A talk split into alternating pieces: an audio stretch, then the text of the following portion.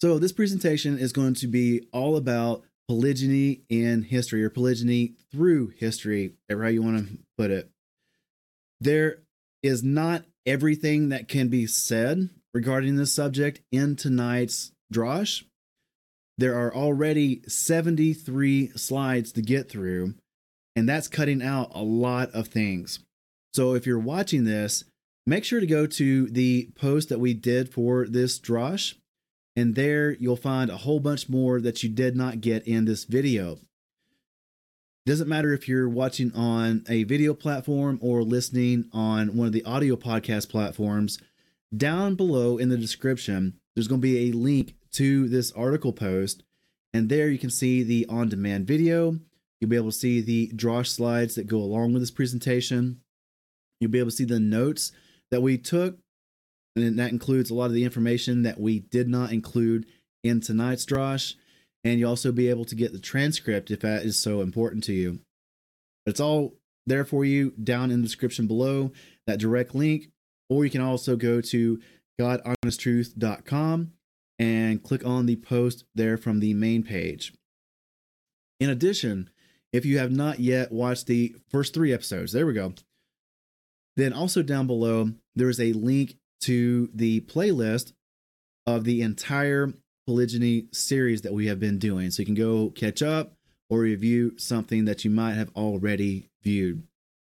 But just to recap on those previous episodes, the first episode we did was an introduction and terminology video explaining what we meant by certain phrases and terms that we'll be using during this series. The second video that we done was the video about polygynists in scripture. People like Solomon, David, Moses, Abraham, etc., etc. The last video that we did in this series, I'm sorry, polygyny by the scriptures. It's wrong on the screen there, but that's okay. Last video was polygyny by the scriptures. We went through the various texts regarding polygyny, what they said as you saw it directly from scripture. So if you'd like to know more about what scripture actually says about polygyny, go check out that video. Now, in future episodes, like we said earlier, the next video in the series is going to be a video on patriarchy. After that, we're going to get into the advantages and disadvantages of polygyny for both men and women and children as well. Then we're going to get into some rebuttals, some videos of the topic of polygyny from various online, mainly ministries. The first rebuttal video is going to be regarding the video that was put out by 119 Ministries. The next rebuttal video is going to be a video regarding a gentleman called David Wilber, and also another gentleman called Mike Winger. And then the third rebuttal video is going to be one addressing the videos put out by a ministry called Kingdom in Context, Wretched, Jude 3 Project, and Southern Seminary. Those four don't really have that big a video that they put out individually, so it won't take long to get through each one of those as we go through that rebuttal video. Now, some things to note in this episode. As we go through the various people that we're going to describe in this video, take note that we're not promoting or condemning or saying anything about various points of theology, such as their each person's soteriology, their ecclesiology, their pneumatology, their Christology, their eschatology, or any other thing. We're simply presenting them in order to show that polygyny did continue throughout the uh, course of history. What is relevant to each of these that we present is that, like we said, plural marriage has persisted throughout Christian history and within Christianity. And we're also going to be presenting some other non Christian groups but they tie in all the same. And we're also going to show some of the effects of this monogamy only kind of doctrine that has persisted for almost 2000 years within the majority or the mainstream of Christianity. Start out with a little limerick. This comes from the book After Polygamy Was Made a Sin. And it goes There was a young fellow of Lyme who married three wives at a time. When asked why the third, he replied, One's absurd, and bigamy, sir, is a crime. So, this book, After Polygamy Was Made a Sin, is very, very informative on various events and people that regarding polygamy or polygyny throughout the years. Um, if you really want to know a lot about Martin Luther and Henry the Eighth and et cetera, et cetera, definitely get this book for a more historical context. And there's going to be a lot of information and a lot of quotes that come out of this book. So look for that. And if you would like a link to read this book, that link is provided in the show notes that we have on the post at godhonesttruth.com. First off, we're going to start with somewhat of a recap, but this starts in the first century. Earlier in a previous video, we did mention how Herod the Great, the Herod that is spoken of in scripture at the time that Yeshua was born, had multiple wives. And we get this information from the historian Josephus. And Josephus writes Now Herod the king had at this time nine wives, one of them Antipater's mother, and another the high priest's daughter. He also he had also one who was his brother's daughter, and another his sister's daughter. One of his wives also was of the Samaritan nation. Herod had also to wife Cleopatra of Jerusalem. Pallas also was one of his wives, and besides these, he had for his wives Phaedra and Elpis. Josephus goes on to state also that Herod did not marry for quality, but for beauty. We have taken notice already that Herod had several wives, and that he was well enough pleased with polygamy being allowed by the Jewish law. To phrase that more specifically, being allowed by the scriptures. And then Josephus writes Herod had nine wives and children by seven of them. And this is something that goes on within Judaism for many hundreds of years. It's not specifically brought up in scripture, but it was still going on. We find from historical documents and evidence like this. In fact, polygyny or plural marriage within Judaism continued on up until about the 11th or 12th century and but it kind of dwindled off and depending on what area what region of the world that these groups of Jews were living in some kind of phased out quicker than others but the official declaration came from a rabbi in about 11th or 12th century we did not include that because that was one of the things that we felt probably be okay to leave out for the sake of brevity tonight.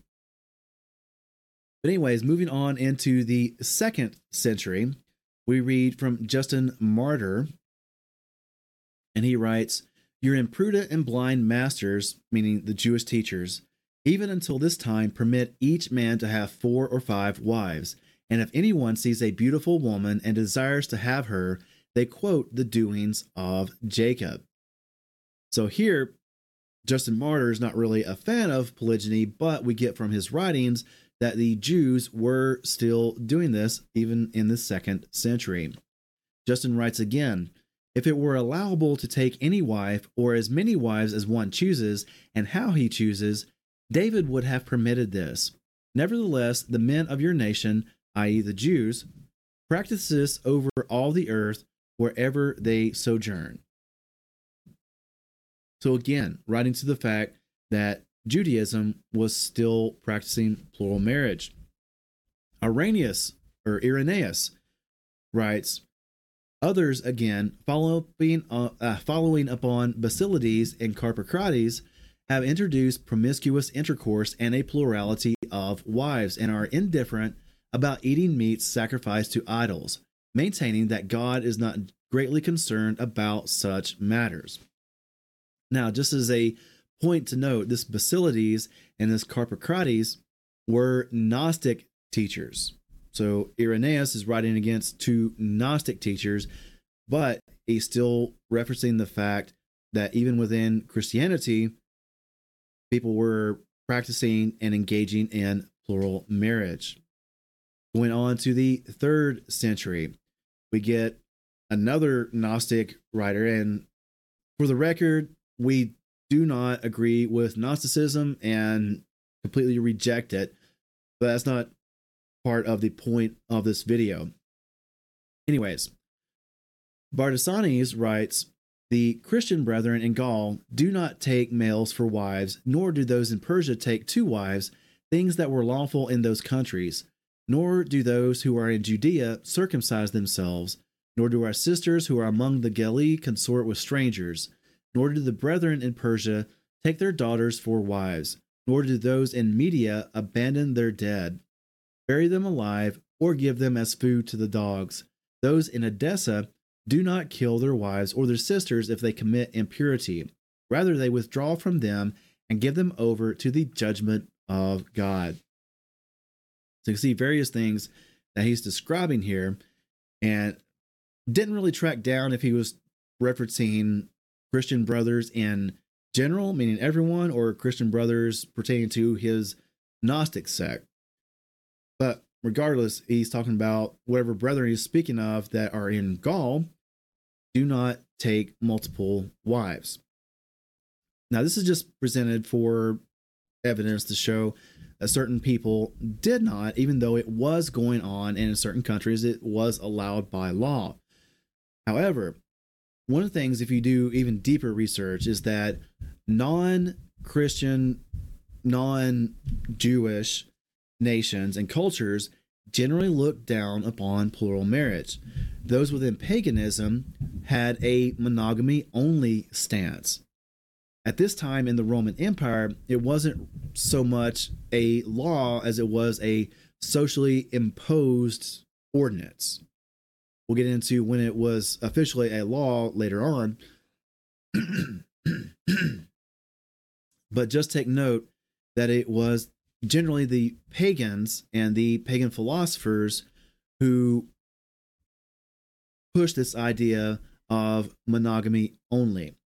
Speaking of pagan philosophers, you'll refer back to people like Justin Martyr.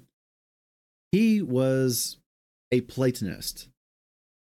He was a Greek who converted to Christianity. Irenaeus was the same way. He was a Greek who came from the Greek culture and then converted to Christianity. So, like all of us do, rightly or wrongly, whatever form of life we have, when we come into the faith, we tend to bring some of those things that we're used to, those traditions, in with us. And it seems like, at least in my opinion, they did pretty much the same thing. Then we go on to Methodius, and he writes The contracting of marriage with several wives had been done away with from the times of the prophets. For we read, Do not go after your lust, but refrain yourself from your appetites. And in another place, let your fountain be blessed, and rejoice with the wife of your youth. This plainly forbids a plurality of wives. So there's a reason that he would have been writing something like this. Specifically, I don't know the exact reason, but there's definitely a reason that he's bringing this subject up. But, anyways, he does get several things wrong, even though he's trying to address plural marriage. He says that plural marriage had been done away with from the times of the prophets. Unfortunately, that's not so, as we see from history. And he also quotes from apocryphal books, which early on in the early years, there was a dispute eh, about what the canon of books actually was. Different people had different lists, and even the uh, Origen, who had probably the earliest copy that included all the books that we have now, even his list included other books. So keep that in mind. They may have been quoting from what we now call the Apocrypha, but what back then they would have probably seen as scripture and good to use. But moving on to the sixth century, this is where we get into an official Roman law against plural marriage. Before this, it was more socially imposed ban on multiple wives, but now we have the Codex Justinus specific, uh, specifically stating that plural marriage is forbidden and is a crime. Now, the Code of Justinian is a amalgamation of previous laws, so it could have been directly stated before this. But, anyways, for your perusal, here is the banning of plural marriage within Romanism from the Codex Justinianus. Justinianus, sorry. And we read, There are two other marriages from which we must abstain from regard to the ties created by marriage. For example, a man may not marry his wife's daughter or his son's wife, for they are both in the place of daughters to him. And this must be understood to mean those who have been our stepdaughters or daughters in law. For if a woman is still your daughter in law, that is, if she is still married to your son, you cannot marry her for another reason, as she cannot be the wife of two persons at once. And if your stepdaughter, that is, if her mother is still married to you, you cannot marry her because a person cannot have two wives at the same time. And then going on to section seven. Again, a man is forbidden to marry his wife's mother and his wife's father because they hold the place of mothers to him a prohibition which can only operate when the affinity is dissolved. For if your stepmother is still your stepmother, that is, if she is still married to your father, she would be prohibited from marrying you by the common rule of law, which forbids a woman to have two husbands at the same time. So if your wife's mother is still your wife's mother, that is, if your daughter is still married to you, you cannot marry her because you cannot have two wives at the same time. Now, this Code of Justinian is important on a historical scale because it had a great impact on how other societies would fashion and shape some of their laws. This really was a basis for things to come in the future. But here we see from these two sections the direct prohibition against plural marriage, indicating that more than likely it was still going on and they needed to make a direct statement, clear and direct statement against such a practice. Now we go from the 6th century into the 8th century. We'll start out with Charlemagne, sometimes called Charlemagne the Great, I guess. But if you don't know anything about Charlemagne, he was the king of the Franks, king of the Lombards, and the first emperor of the Romans and of what was later called the Holy Roman Empire. So a little bit different than what we would traditionally think of as Rome. But Charlemagne opened a missionary field that led to the conversion of the Avars and their former Slavic subjects to Christianity. In general, Charlemagne's relations with the papacy, especially with Pope Adrian I, were positive and brought him valuable support for his religious program and praise for his qualities as a Christian leader. So, to sum it up, Charlemagne was a Christian king who expanded and promoted and spread Christianity. And sounds like he did it fairly well. Being king with all the power and wealth that comes with that kind of affords you that opportunity. But we also read about Charlemagne, this Christian king, that Charlemagne had 18 children with seven of his 10 known wives or concubines. So Charlemagne, the Christian king, had a plural marriage, was living in plural marriage. So, more evidence. Jumping up to the 11th century from the 8th century. Now we get even farther north and we take a look at Harold Hardrada, a Christian Viking king. Anyways, Harald Hardrada was Viking king of Norway, and he advanced Christianity in Norway. He brought in bishops and priests and monks in order to help perpetuate Christianity and train up people in the way. Because back then there was only one church, right? But he built and improved churches over his reign, helping further to spread Christianity. And he also threw out some of the papal legates and he threw them out of his court. And it's quoted anyway as saying, I do not know of any other archbishop or lord of Norway than the king himself. So apparently he's not kissing the ring of the Pope, is the way I took that statement. He was going to be king in Norway and not the Pope. But, anyways, he's also known as Harold Sigurdsson, Harold III of Norway. And according to the sagas, Harold married Tora, I didn't even say that last name, around 1048. Some modern historians have disputed this since Harold, in that case, would be in a bigamous marriage as he was still married to Elisiv.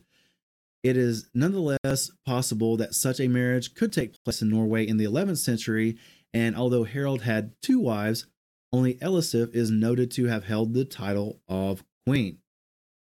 So, understand there's some dispute there, but more than likely it looks like the Viking Christian king of Norway, Harold, had two wives. He was living in a plural marriage, this Christian king. But now we go from the 11th century up to the 16th century. Now, if you know anything about church history, there's some a few centuries that are really epic for Christianity. Number one, the fourth century, there was a whole lot that went on in the fourth century. Another century is the 16th century and also the 18th century as well. But focusing on the 16th century, there's a whole lot that went on there. There was a German priest who sort of rebelled against the papacy and started something called the Protestant Reformation. His name was Martin Luther, and this caused a whole bunch of things to happen. We're going to be getting into more about Martin Luther. Yes, he's connected to plural marriage. We'll get into that in just a little bit, but there's going to be a whole lot in this section. So stay tuned. If you need to come back tomorrow and rewatch this or catch up, don't feel bad. There's a lot here. But anyways, we start out with Akbar the Great in the 16th century. His name was Abul Fath Jalaluddin Muhammad Akbar, commonly referred to as Akbar the Great, also known as Akbar the First. He was the third Mughal emperor in India. He was a Sunni Islam adherent, though he was disillusioned with the whole orthodoxy of Islam. He abolished the sectarian tax, or otherwise called the jizya, which is the Muslim tax that they impose upon non Muslims living within their area. He got rid of that, right? Good Akbar on that one. But, anyways, he developed a strong and stable economy, which led to commercial expansion. Keep that in mind. How he grew this as to a rich and powerful empire that he was emperor of. And he disseminated something called Din e Ilahi, which was a mix of Islam, Hinduism, Zoroastrianism, and Christianity. It's like a mix. But yeah.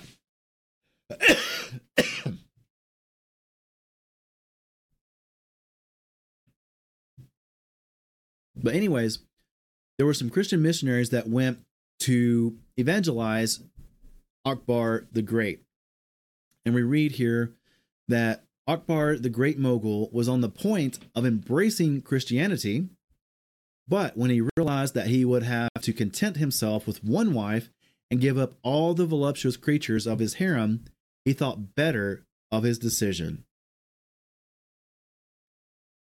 So here we see Christian missionaries going and evangelizing to Akbar. and he's right there. He's almost ready to come over to the good side.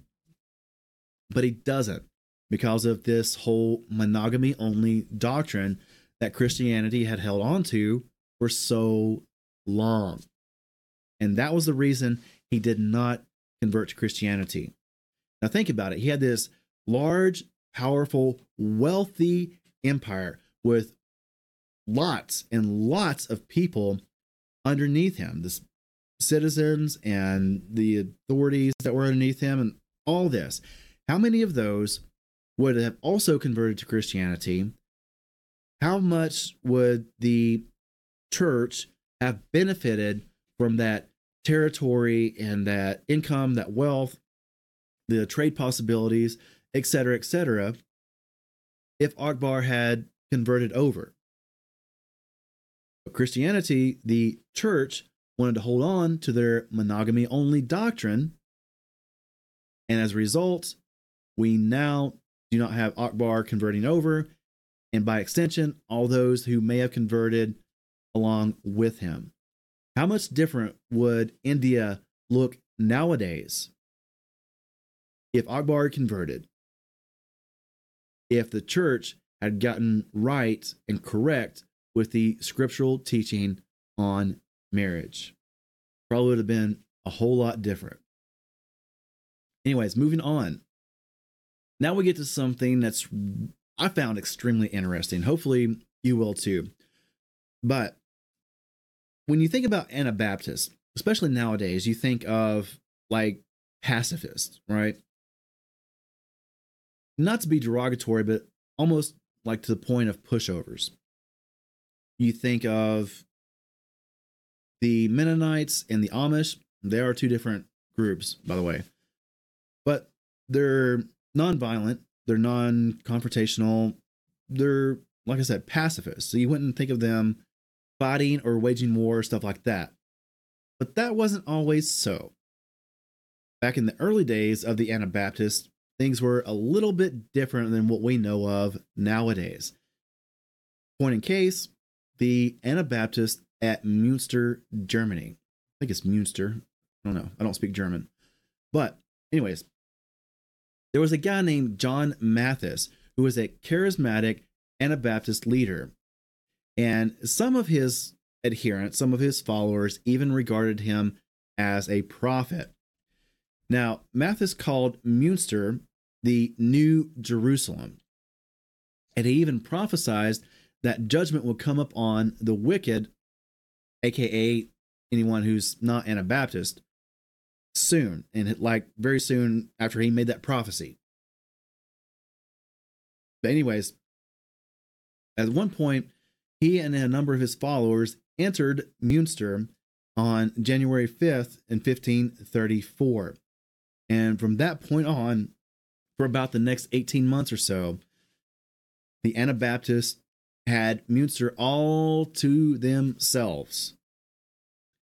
But one of the things that happened when Mathis and his Anabaptists went in and took over Munster, they kicked out the bishop, the Catholic bishop that was there, and the non Anabaptist. So they all went out. Well, this made the bishop that was kicked out a little irritated, to say the least. So irritated, in fact, that he got a army or a group of people to lay siege to Munster. And in trying to repel this siege, Mathis was killed in April Uh, of 1534 when Munster was besieged by this army that included the bishop that had been previously kicked out. So now that Mathis was dead, they don't have a prophet, right? They don't have a leader of the Anabaptists there. Then a guy named John of Leyden succeeded Mathis, and he took charge and took the lead of the Anabaptists there at Munster. Now, during the siege, a lot of the men went out to try to break the siege get free. A lot of them were killed. As a result, this left a lot of unmarried women in fact, about three times as many women as there was men. So you've got a disproportionate amount of women to men. And it was during this time that we're going to read about Leyden in just a minute. But, anyways, the Anabaptists there at Munster were finally defeated on June 24th in 1535. So they had a very short reign, relatively speaking, even though it was about 18 months or so. But during Leyden's time, John of Leyden, he imposed something that a lot of people were not kind of used to. And in fact, we read that after Whitsun, John issued 12 articles to the preachers, the Anabaptist preachers, and challenged them to refute his propositions by arguments drawn from the gospel. Should they fail to prove him wrong, he would proclaim the articles to the people. These were startling. The gist of them was that a man should not be tied to one woman, but that he should take as many women to wife as he wanted. And John rested his case mainly on the examples of the Old Testament patriarch who walked with God and who had practiced polygamy unreproved. So, not only do we find Anabaptists there in the very beginning engaging in at least some sort of violence, we also find Anabaptists practicing plural marriage. Complete 180 from what you would think about Anabaptists nowadays. But going on, these Anabaptists under Leyden, they thought that divorce was, however, far from being a general practice. It was granted when it could be shown that compulsion had been used and on two other grounds impotency on the part of the man and the absence of Anabaptist conviction on the part of one of either husband or wife. So, at least they weren't having an open door policy for divorce, but it's still not scripturally connected. Scripture does not allow for divorce because of impotency or because one's not an Anabaptist. In fact, we're even told in Scripture that if a believer is married to an unbeliever, do not divorce them. Stay with them because you might convert them, right? So at least they weren't frivolous with their divorces, but they weren't as correct as they needed to be about divorce either. However, even though they got some things right and they got some things wrong, they continued to get even a few more things wrong. We read that these were girls of 11 to 14 years of age, some 18 in all, who had been railroaded into marriage even before puberty. They were, we are told crudely, too small. And the consequences of marriage were disastrous. They had to be handed over to a woman doctor for treatment. She managed to cure most of them, as many as 15, and these, like the others married by force, registered at the town hall and were given a divorce. The remainder presumably three in number, actually died. Now, there's some argument here as to how bad this actually was in retrospect, marrying these young children. I'm just going to call them that children. 11 and 14 is still children. Because back then, it was common practice to get married younger than we do today. In fact, and back during that time in England, it was common practice for even a girl to get married at 14 and boys sometimes as young as 12. That doesn't mean it's a good idea knowing what we know now, but it was common practice back then. Fortunately, medical knowledge has advanced and we know better than that nowadays. At least 98% of us do. So take that for what you will, judge how you will, but they did marry girls that were a lot younger than the age of which girls get married today. And we go on and read However, there was no evidence of any serious opposition to polygamy on the part of the first wives. Indeed, there is an assertion by an Anabaptist preacher that the wives were such good friends with their husbands that they went out and got wives for them, like Sarah for Abraham or Jacob. So these wives were actually going out and finding additional wives for their husbands. Now, keep in mind, after this siege and this battle and all these men dying, there were about three times as many women as there were men. So there's a lot of women who were widowed or had no chance of finding a family, raising children, bearing children under a stance such as monogamy only. So this was a benefit for some of these women. In fact, we read as the as to the second wives, they had at least a definite gain from polygamy in the form of a husband, even if shared, which they would probably not have had otherwise. And there is no known case of one of their number having been arrested for protesting against the system. So, a lot of these women were happy to go in, even if they weren't the first wife. As we read earlier, they would even go out and find additional wives for their husbands. Well, I don't really say for their husbands because it was for their husbands, but as you can see, sometimes it was also for the women themselves. They could have the companionship of a man, the ability to be in a family and the support that brings, and to be able to have the opportunity and chance to bear and raise children. All these opportunities that they would not have had otherwise. So these Anabaptists, they they're not the apostles, they're not the patriarchs. They got some things wrong and they did some things in a wrong way. But plural marriage, just the general concept, wasn't one of them. It provided a service for these single barren women. Put it that way.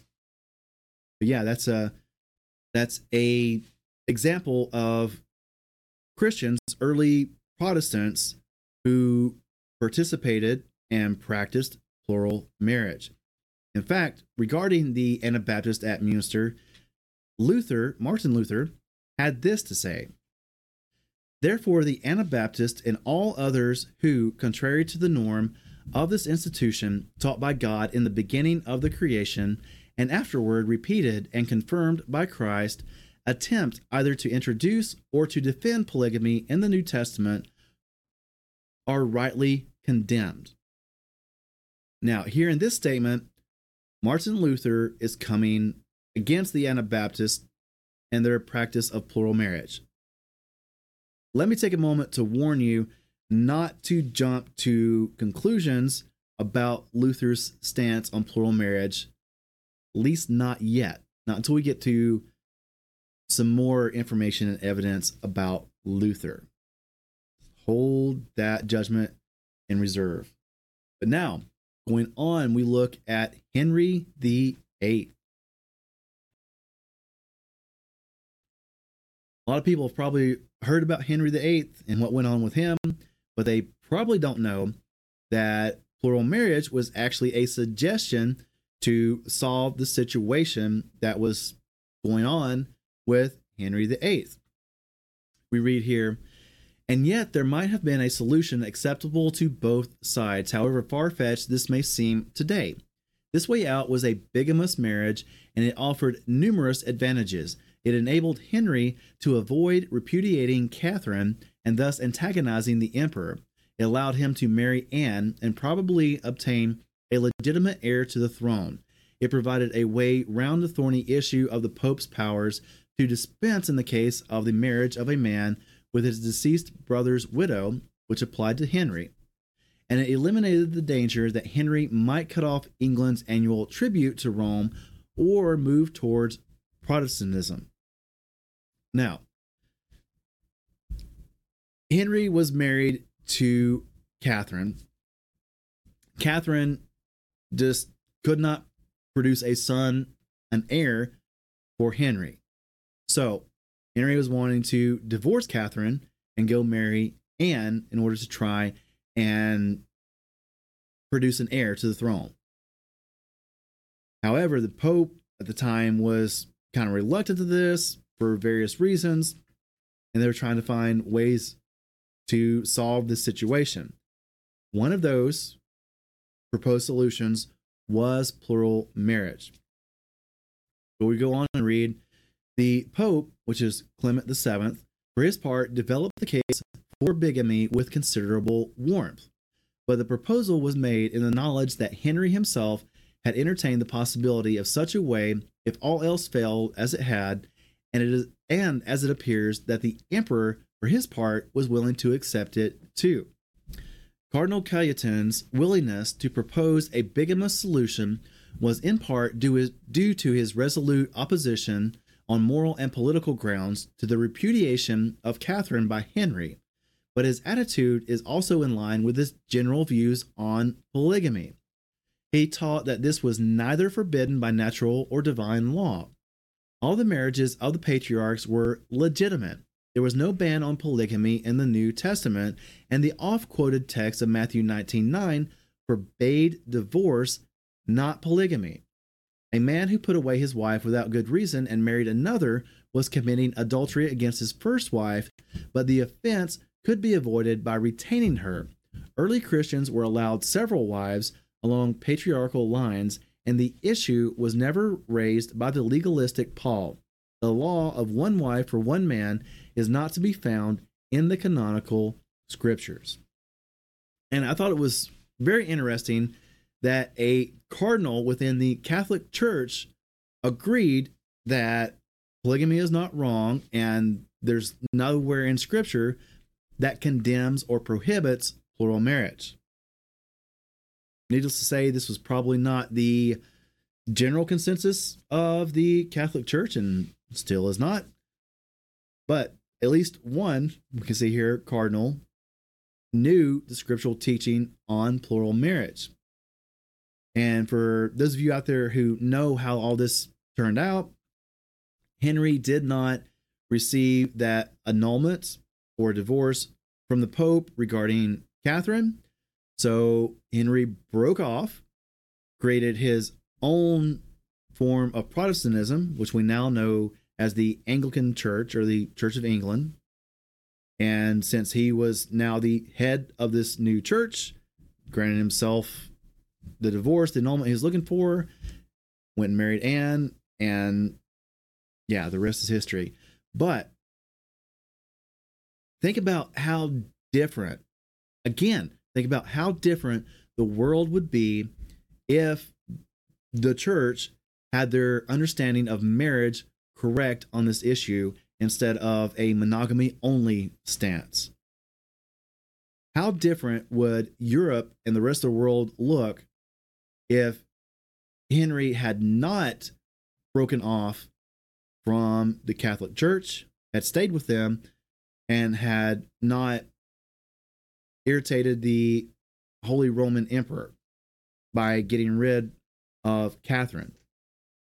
It's something to think about. It's not to say that they wouldn't eventually have broken off like Luther and others have done, but it would definitely be different. Just like when we looked back at Akbar, how different the world might look if the church did not incorrectly have this monogamy only stance.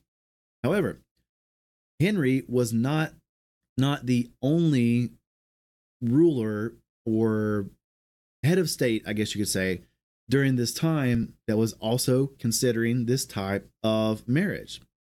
We go on to look at Philip of Hesse, and we read here the first paladin of German Protestantism, notes the scholarly Rockwell in the opening page of his book on Philip's bigamy, was, with Luther's and Melanchthon's permission, a bigamist.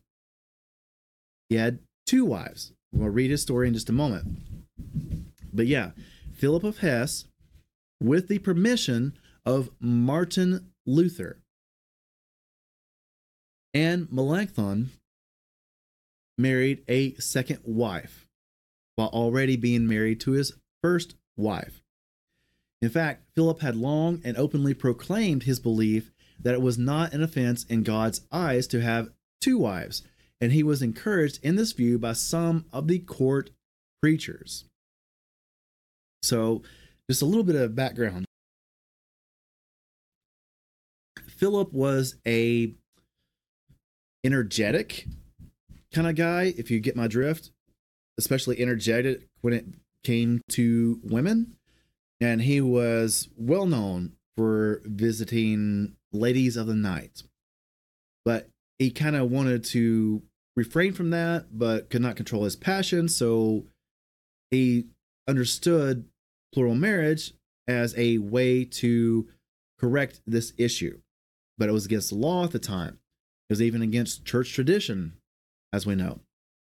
In fact, he was going along the kind of line uh, such as better several wives than several whores. Agree or don't disagree, but that's kind of the way he was thinking there. So he is wanting to marry a second wife. So he wrote to these learned and respected Protestant reformers such as Luther, Melanchthon, and Bucer. And they came up with something called the Wittenberg Deliberation. And in this, they agreed with obvious distaste in the third and conclusive passage that they would not object provided the marriage were kept strictly secret. And so they wrote, You have our written testimony in case of need. So Martin Luther, along with two others, gave their permission for Philip of Hesse to engage in plural marriage.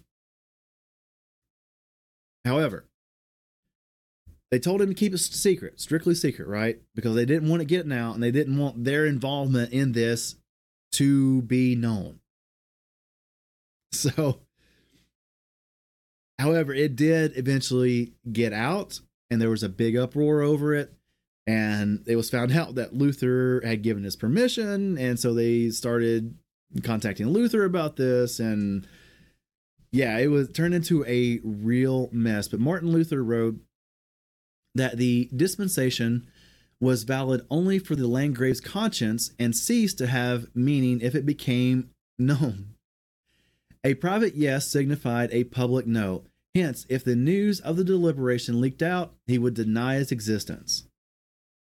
So Luther was more than willing to say yes behind closed doors, right?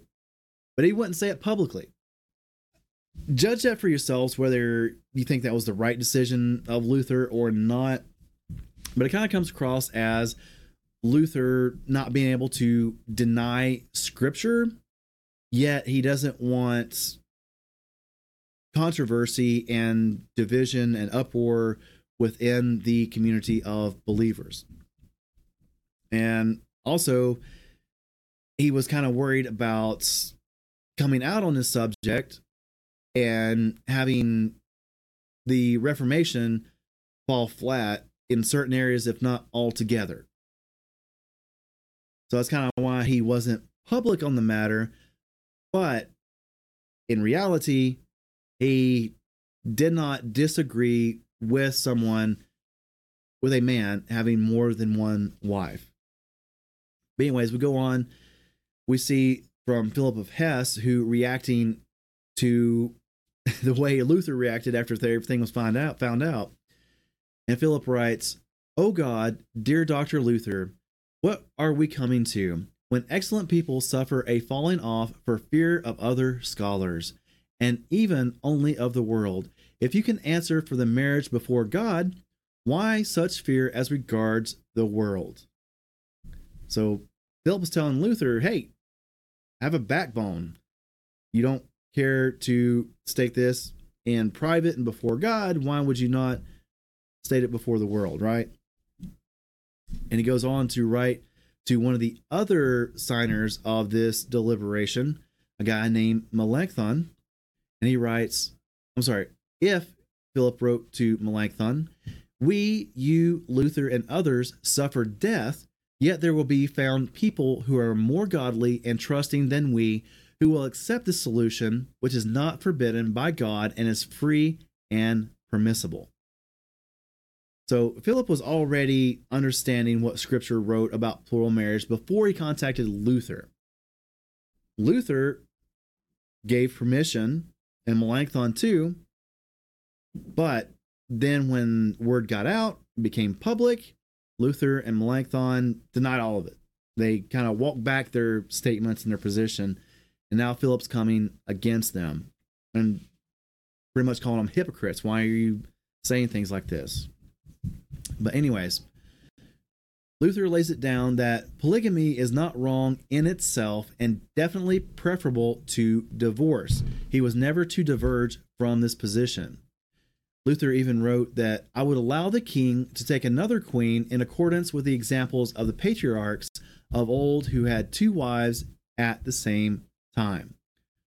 So that was pretty much Martin Luther's stance. He did not disagree with plural marriage. He saw that it was permissible by scripture and that it was okay for men, but he did not want it to be a source of controversy for the church or for believers.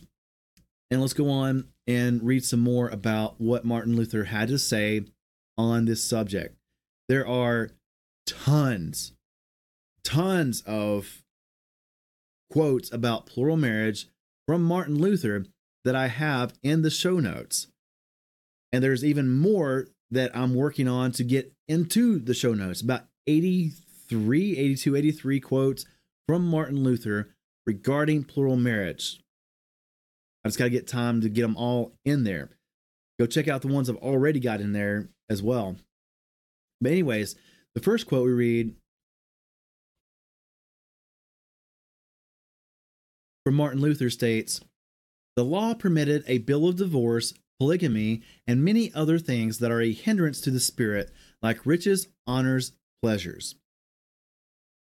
So as we go throughout these quotes, take into account the all of the quotes that Luther makes about plural marriage, also what Luther actually did in his life, the person, what the person did, and judging by his actions and the entire context of his quotes about plural marriage.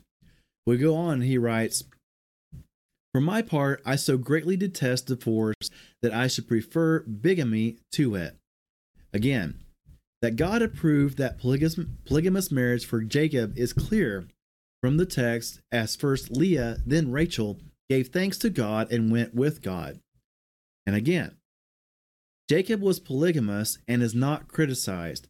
Esau and Lamech were polygamous and were criticized. Wherefore it is not to be judged by the work, but the Spirit discerns. And some even more quotes by Martin Luther. He says, Lamech and Esau sin and are rebuked, for they married two wives. Jacob had four, and he was pleasing to God. Again, they speak of the beauty of the patriarchs who had many wives, of whom all the works were complete in faith, to whom must not be preferred writings of chastity. And again, Lamech had two wives. Our learned men say that Lamech was the first to have been a bigamist, as the law has it. But with this fact, it is not established that he did this wickedly, because in what follows we see that many more holy men, etc., had more than one wife. We say in there. And even more quotes from Martin Luther. Lamech was the first bigamist or the first adulterer. Our commentators and the holy divine law rightly conclude from this that it is not permitted to have two wives. Now, stop right there. Consider for a moment where that quote might have been in the context of? Was this more of a public quote or a not so public quote writing in his private journal, right? Consider that in the context of all of these quotes and also what he did in his actual life. But going on, Martin Luther states Scripture does not say that Lamech sinned by having two wives, nor that bigamy is sinful when both are legitimate wives at the same time we read later that even holy men had multiple wives. And again, should one have multiple wives? That this takes place even in these stories stands written here, that one must leave uncontested, for the Holy Spirit rules here. And again, on multiple wives, divine works must be sinless. Therefore, this is not sinful. Also, Abraham is a true Christian whose example is not bad. Now, in that last quote, Martin Luther is well aware that Abraham had multiple wives, and he's calling him a true Christian. All right, one more set of quotes. Nope, sorry, two more sets of quotes from Martin Luther. And he says, Polygamous Abraham was a true Christian and filled with the Spirit. Therefore, his work must be allowed to stand that it might be an example when it should be. And again, even though I do not wish it to make it, polygamy, allowed, it must not be said that it is not allowed. It is certainly allowed. Scripture does not prohibit it. And again, Abraham used only one additional wife. Others took a great number of wives, and yet they were true marriages. And again, at this point, you have what Scripture calls concubines. They were not harlots, but wives. They were not truly matris familias. They did not bear the keys. So you kind of see the attitude and the thoughts of Martin Luther on plural marriage, and you kind of see what it is he writes when more than likely he's writing in a public context and when he's writing in a more private context. But all in all, you get Martin Luther's actual stance, what he actually believed about plural marriage. That is not wrong, it's not prohibited by scripture.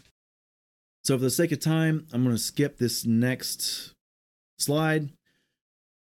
But if you're watching after the fact, you can always pause it right here or check out the show notes or the uh, slides in the on demand section tomorrow on GodHonestTruth.com. But up until the 16th century, there was really no clear, direct, and specific ban on plural marriage within the church. Yes, they had this monogamy only doctrine, but it wasn't codified, if you will. However, that too changed in the 16th century at the Council of Trent. Now, the Council of Trent was called in response to the Protestant Reformation. They decided a great many number of things, including plural marriage. And this is where we get an official, codified, specific stance against plural marriage by the Catholic Church. From the Council of Trent, we read in Canon 2 If anyone saith that it is unlawful for Christians to have, I'm sorry, if anyone saith that it is lawful for Christians to have several wives at the same time, and that this is not prohibit, prohibited by any divine law, let him be anathema. And again in chapter 7,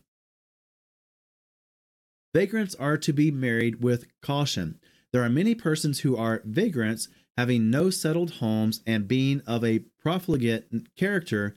They, after abandoning their first wife, marry another and very often several in different places during the lifetime of the first. The Holy Synod, being desirous to obviate this disorder, gives this fatherly admonition to all whom it may concern, not easily to admit this class of vagrants to marriage, and it also exhorts the civil magistrates to punish such persons severely.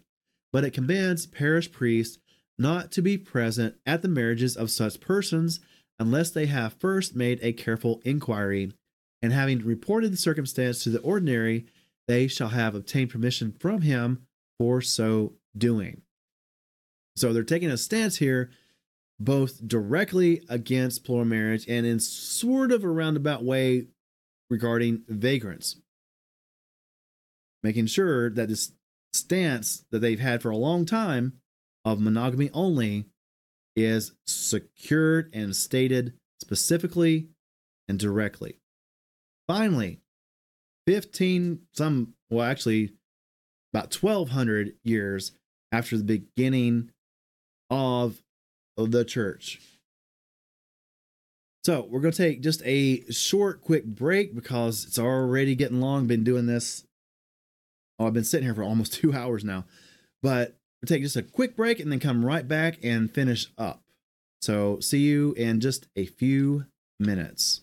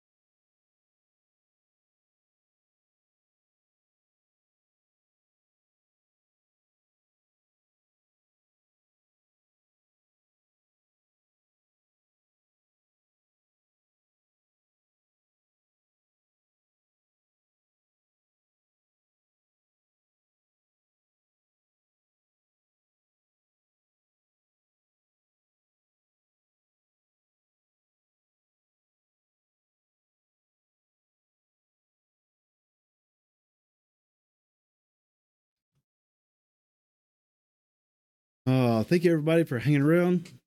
Excuse me. Definitely much better. Sitting one spot, drinking water for two hours. Got to get up eventually. But, anyways, get back. And also want to take a quick moment to say thank you and hi to the raiders that come over on Twitch. That's the, uh, I think it's the first time I get rated on Twitch, but hey, welcome. Glad to have you. So, anyways, moving up on into the 17th century, we read about the King of Cochin. And it says here, according to the French missionary Alexander of Rhodes, writing in the middle of the 17th century, the King of Cochin forbade the preaching of the gospel on this score. You want my subjects to have only one wife, he told them, but I want them to have several, so that they can produce sons who will be my faithful subjects. Cease, then, to preach so pernicious a doctrine. And he promptly expelled the offending missionaries. So, just like we saw with Akbar the Great over in India, we could have had another nation converted to Christianity if it had not been for this monogamy only doctrine that the church had in place, hampering evangelistic efforts. Also, in the 17th century, we have a man named John Milton. And you may have heard of him. He's the author of a book called Paradise Lost. haven't read it personally, but I know what it is and I've heard of it before. But, anyways, he had this to say about plural marriage. I have not said the marriage of one man with one woman, lest I should by implication charge the holy patriarchs and pillars of our faith, Abraham and others who had more than one wife at the same time with habitual sin, and lest I should be forced to exclude from the sanctuary of God as spurious, mm, spurious the whole offspring which sprang from them, yea, the whole of the sons of Israel, for whom the sanctuary itself was made. For it is said in Deuteronomy, A bastard shall not enter into the congregation of Jehovah, even into the tenth generation. Either therefore polygamy is a true marriage, or all children born in that state are spurious, which would include the whole race of Jacob, the twelve tribes chosen by God. But as such an assertion would be absurd in the extreme. So John Milton is on board with the idea of plural marriage as it comes from Scripture. Take also into account that John Milton was part of the Reformed tradition. In other words, a Calvinist. Very, very rare amongst Calvinists to be on board with plural marriage. But here is one example of a Christian Calvinist that understands plural marriage and how it relates to Scripture.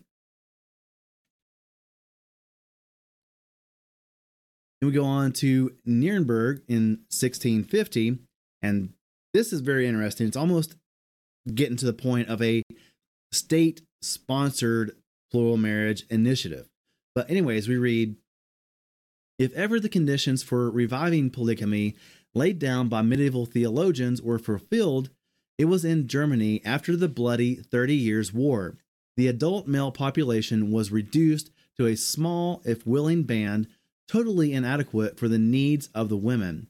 And so it was that at Nuremberg on 14 February of 1650, the Regional Council of Catholic Franconia decided to encourage priests to marry. Possibly even more startling was the decree authorizing laymen to take wives, plural, I'm sorry, plural, right? To take two wives for the next 10 years. Catholicism now. Catholic Church telling priest to marry, which was at that point a no no for a priest, and also for laymen to take two wives.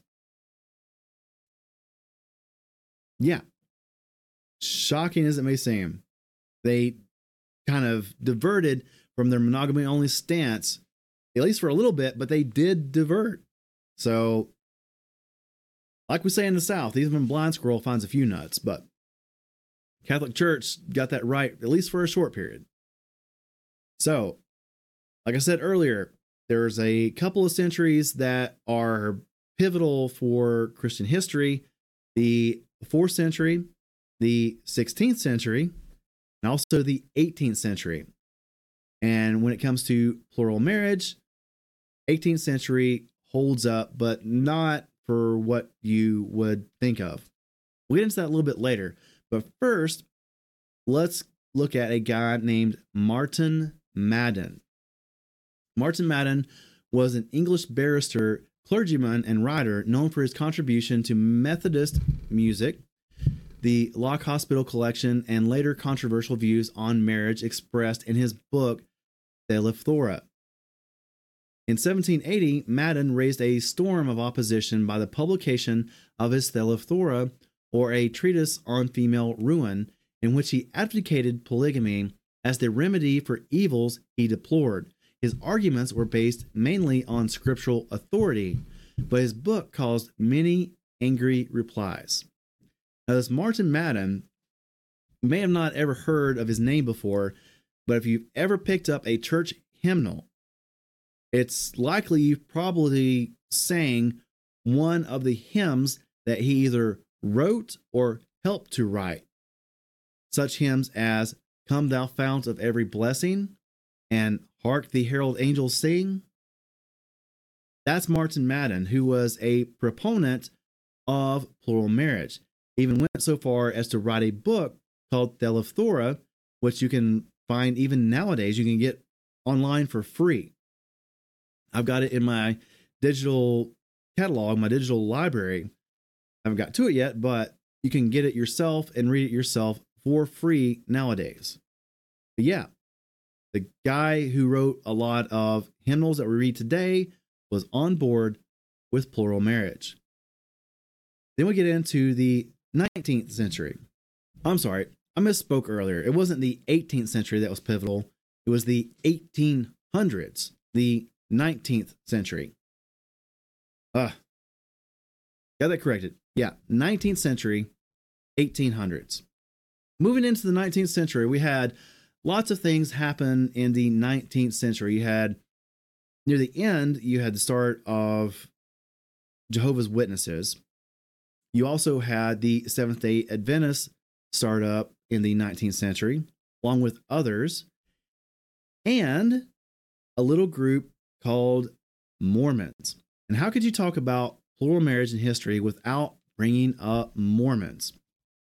Now, I know this is mostly about Christianity, but I felt it necessary to include Mormons just to give you a taste of A, their plural marriage, and B, how hypocritical and contradictory they are in their practice of plural marriage, and C, give you a good example and reasoning behind why Mormonism is false.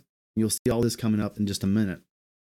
But, anyways, we read in the Book of Mormon that plural marriage is actually prohibited and condemned as an abomination. You will, allow me to read from the Book of Mormon, from the book of Jacob, chapter 2, verses 22 through 28. And this is God speaking here. And he says, And now I make an end of speaking unto you concerning this pride. And were it not that I must speak unto you concerning of a grosser crime, my heart would rejoice exceedingly because of you. But the word of God burdens me because of your grosser crimes. For behold, thus saith the Lord, this people begin to wax in iniquity. They understand not the scriptures, for they seek to excuse themselves in committing whoredoms because of the things which were written concerning David and Solomon his son. Behold, David and Solomon truly had many wives and concubines, which thing was an abominable, I'm sorry, an abomination before me, saith the Lord. Wherefore, thus saith the Lord, I have led this people forth out of the land of Jerusalem by the power of mine arm, that I might raise up unto me a righteous branch from the fruit of the loins of Joseph. Wherefore I, the Lord God, will not suffer that this people shall do like unto them of old.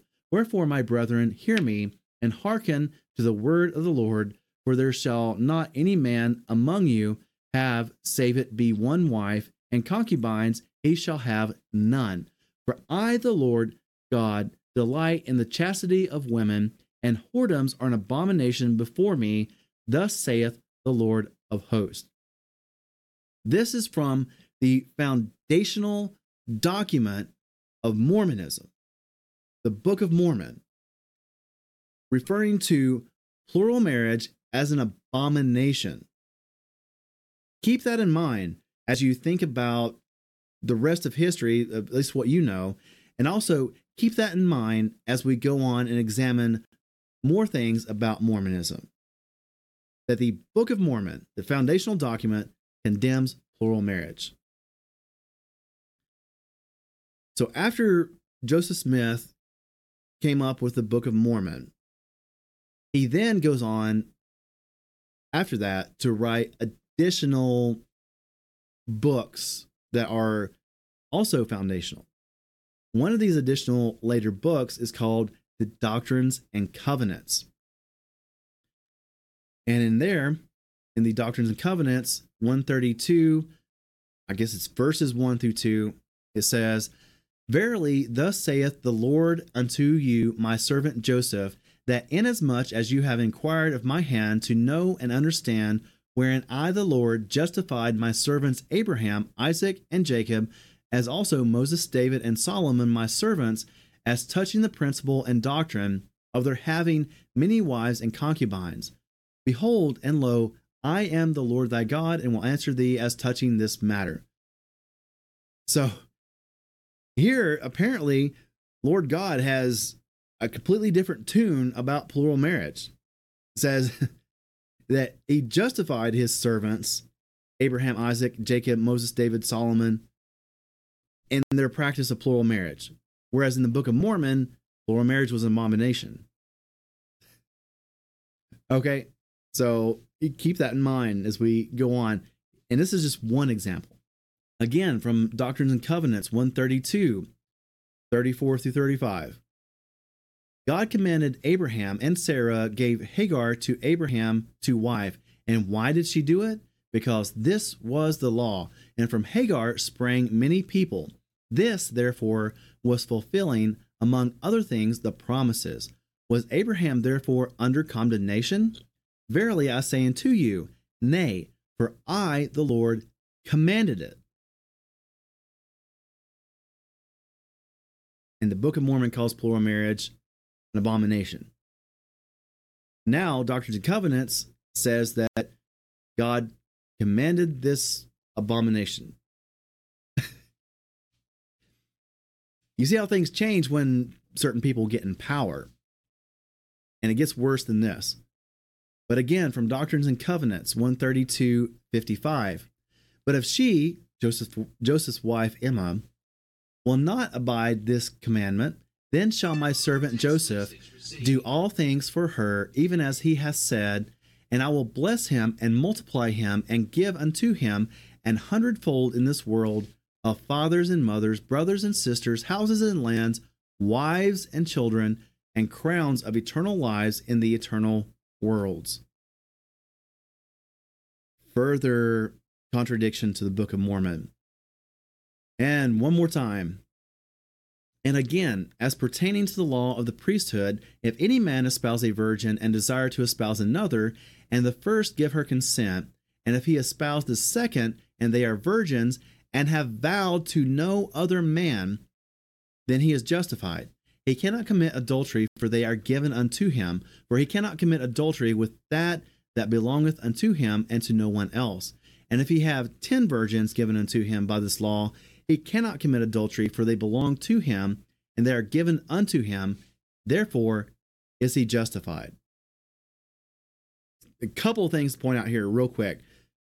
Remember, Book of Mormon condemns plural marriage as an abomination. Later on, Doctrine and Covenants, it's talking about this great thing that God commanded them to do and justified his servants in doing. One of the stipulations from the Doctrines and Covenants, right here, take special notice of this, is that the women that the men marry, many as it may be, as long as they have are not vowed to another man, then it's justified. Let me repeat that one more time. Doctrines and Covenants states that if a man marries a woman, or many women even, that as long as they that woman is not vowed to any other man, then that man is justified for marrying that woman or those women. Why is this important to remember that the very foundational documents of Mormonism say these things? that came from the prophet, the prophet, right? Keep in mind, keep keep all this in mind as we examine this next portion. Joseph Smith, the prophet, committed not only a contradiction to the Book of Mormon by having multiple wives, But he also contradicted the scripture by writing that in the first place and then going on and contradicting himself in the Book of Mormon.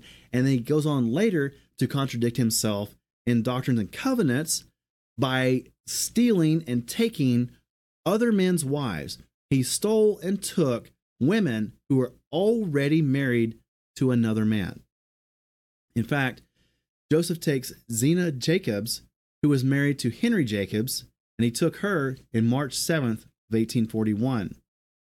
Then Joseph takes Zina's sister, Presendia, who was married to Norman Buell. He then takes Mary Rollins, who was married to Adam Lightner. Then he takes uh, Sylvia Lyon, who was married to Windsor Lyon. He then takes Sylvia's mother, Patty Sessions. The prophet committed adultery by taking another man's wife. The prophet broke the commandments and what was stated in the Book of Mormon. The prophet broke what was stated in Doctrines and Covenants that the woman had to not be vowed to another man. The prophet broke even scripture, plural marriage scripture, as stated in the Bible, which states that you shall not marry a woman and her mother at the same time. Now, this is just a short list of the women that he stole and committed adultery with from other men.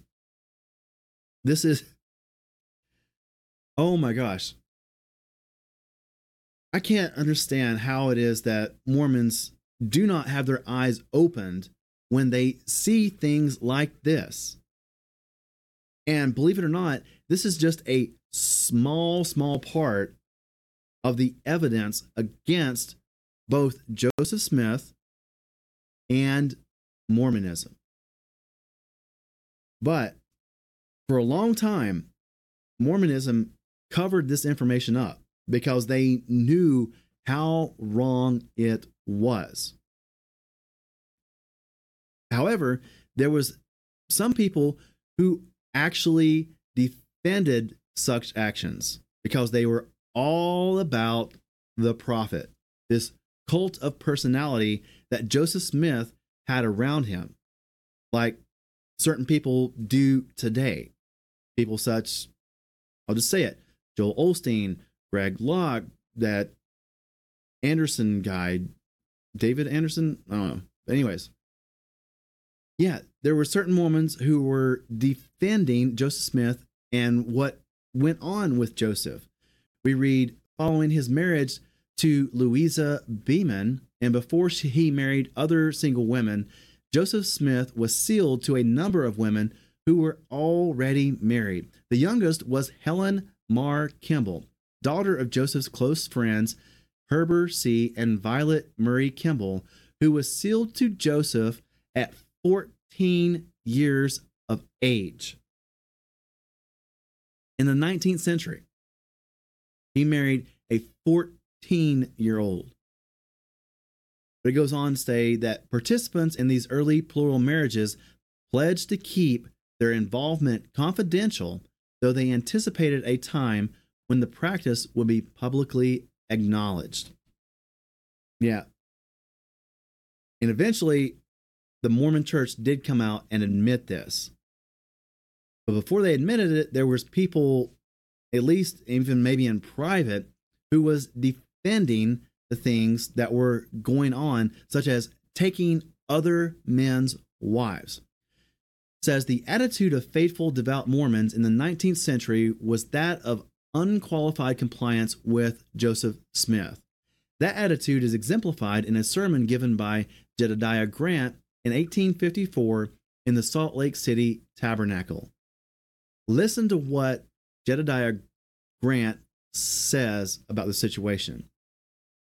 He says, What would a man of God say who felt right when Joseph asked him for his money? He would say, Yes, and I wish I had more to help to build up the kingdom of God. Or if he, Joseph, came and said, I want your wife. Oh, yes, he would say, Here she is. There are plenty more. If such a man of God should come to me and say, I want your gold and silver, or your wives, I should say, Here they are. I wish I had more to give you. Take all I have got. A man who has got the Spirit of God and the light of eternity in him has no trouble about such matters.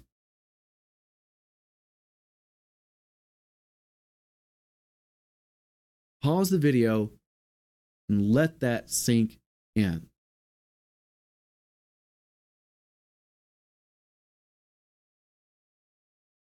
How how much Kool-Aid does one person have to drink to give up your wife to another man? I don't care if he is called the prophet. I can read my Bible and say, That's my wife. She is not to go with anyone else, even if the prophet asked for. It utterly amazes me that Joseph Smith lived for as long as he did after such actions. Just saying. Maybe there's a reason Joseph didn't go to Texas. I don't know. But, anyways, in summary, we can see from what was presented in this video that plural marriage has continued through the centuries. We can see that it continued with Christians or Messianics, ever how you want to say that. It continued with Jews all the way up until the 11th or 12th century. And it also continued with others in Islam, obviously, in Mormonism, and in other places too that we did not get into. We see that sometimes it was even done incorrectly. And I made sure to include some of those bad points in tonight's presentation just so that you would understand I'm not trying to build this up into something that it's not. Presenting history out there for you both the good and the bad. That monogamy only, this whole doctrine of monogamy only, has placed a barrier oftentimes to missionary efforts. We saw that with Akbar the Great over in India, we saw that with the King of Cochin, and we still see it today. Ask yourself if you were to go to a foreign country, to people who had never heard the gospel or the Bible, and you're trying to evangelize to them. And assuming you're on this monogamy only doctrine, and they said, Yes, me and my wives want to convert. Okay, at that point, how do you tell him to proceed? Do you tell him to keep all wives, but that wouldn't go along with your monogamy only doctrine? Do you tell him to only keep the first wife? since she was actually the first and divorce the rest, which contradicts scripture about divorce?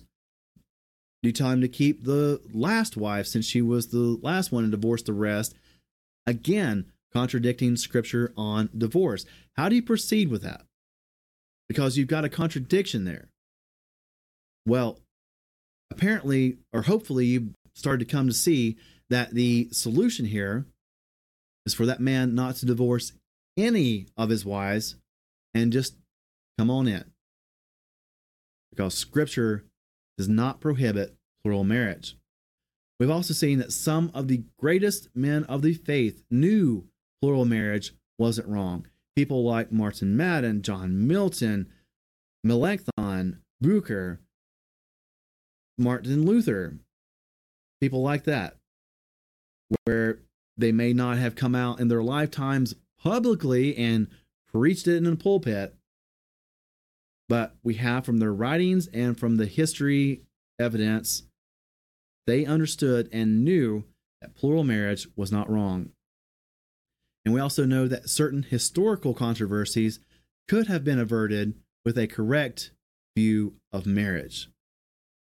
Things like Henry VIII, Philip of Hesse, etc., etc., and how different would the world look nowadays if the church, from very early on, had gotten their view of marriage correct? How different would it be today? Just think about that for a moment. So thank you for joining us for this video. We really hope that you got something out of this, that you learned something about plural marriage through history with Christianity and others and how it has kind of shaped history or in other aspects not shaped history and how this whole monogamy only doctrine literally did kind of shape history in various negative ways.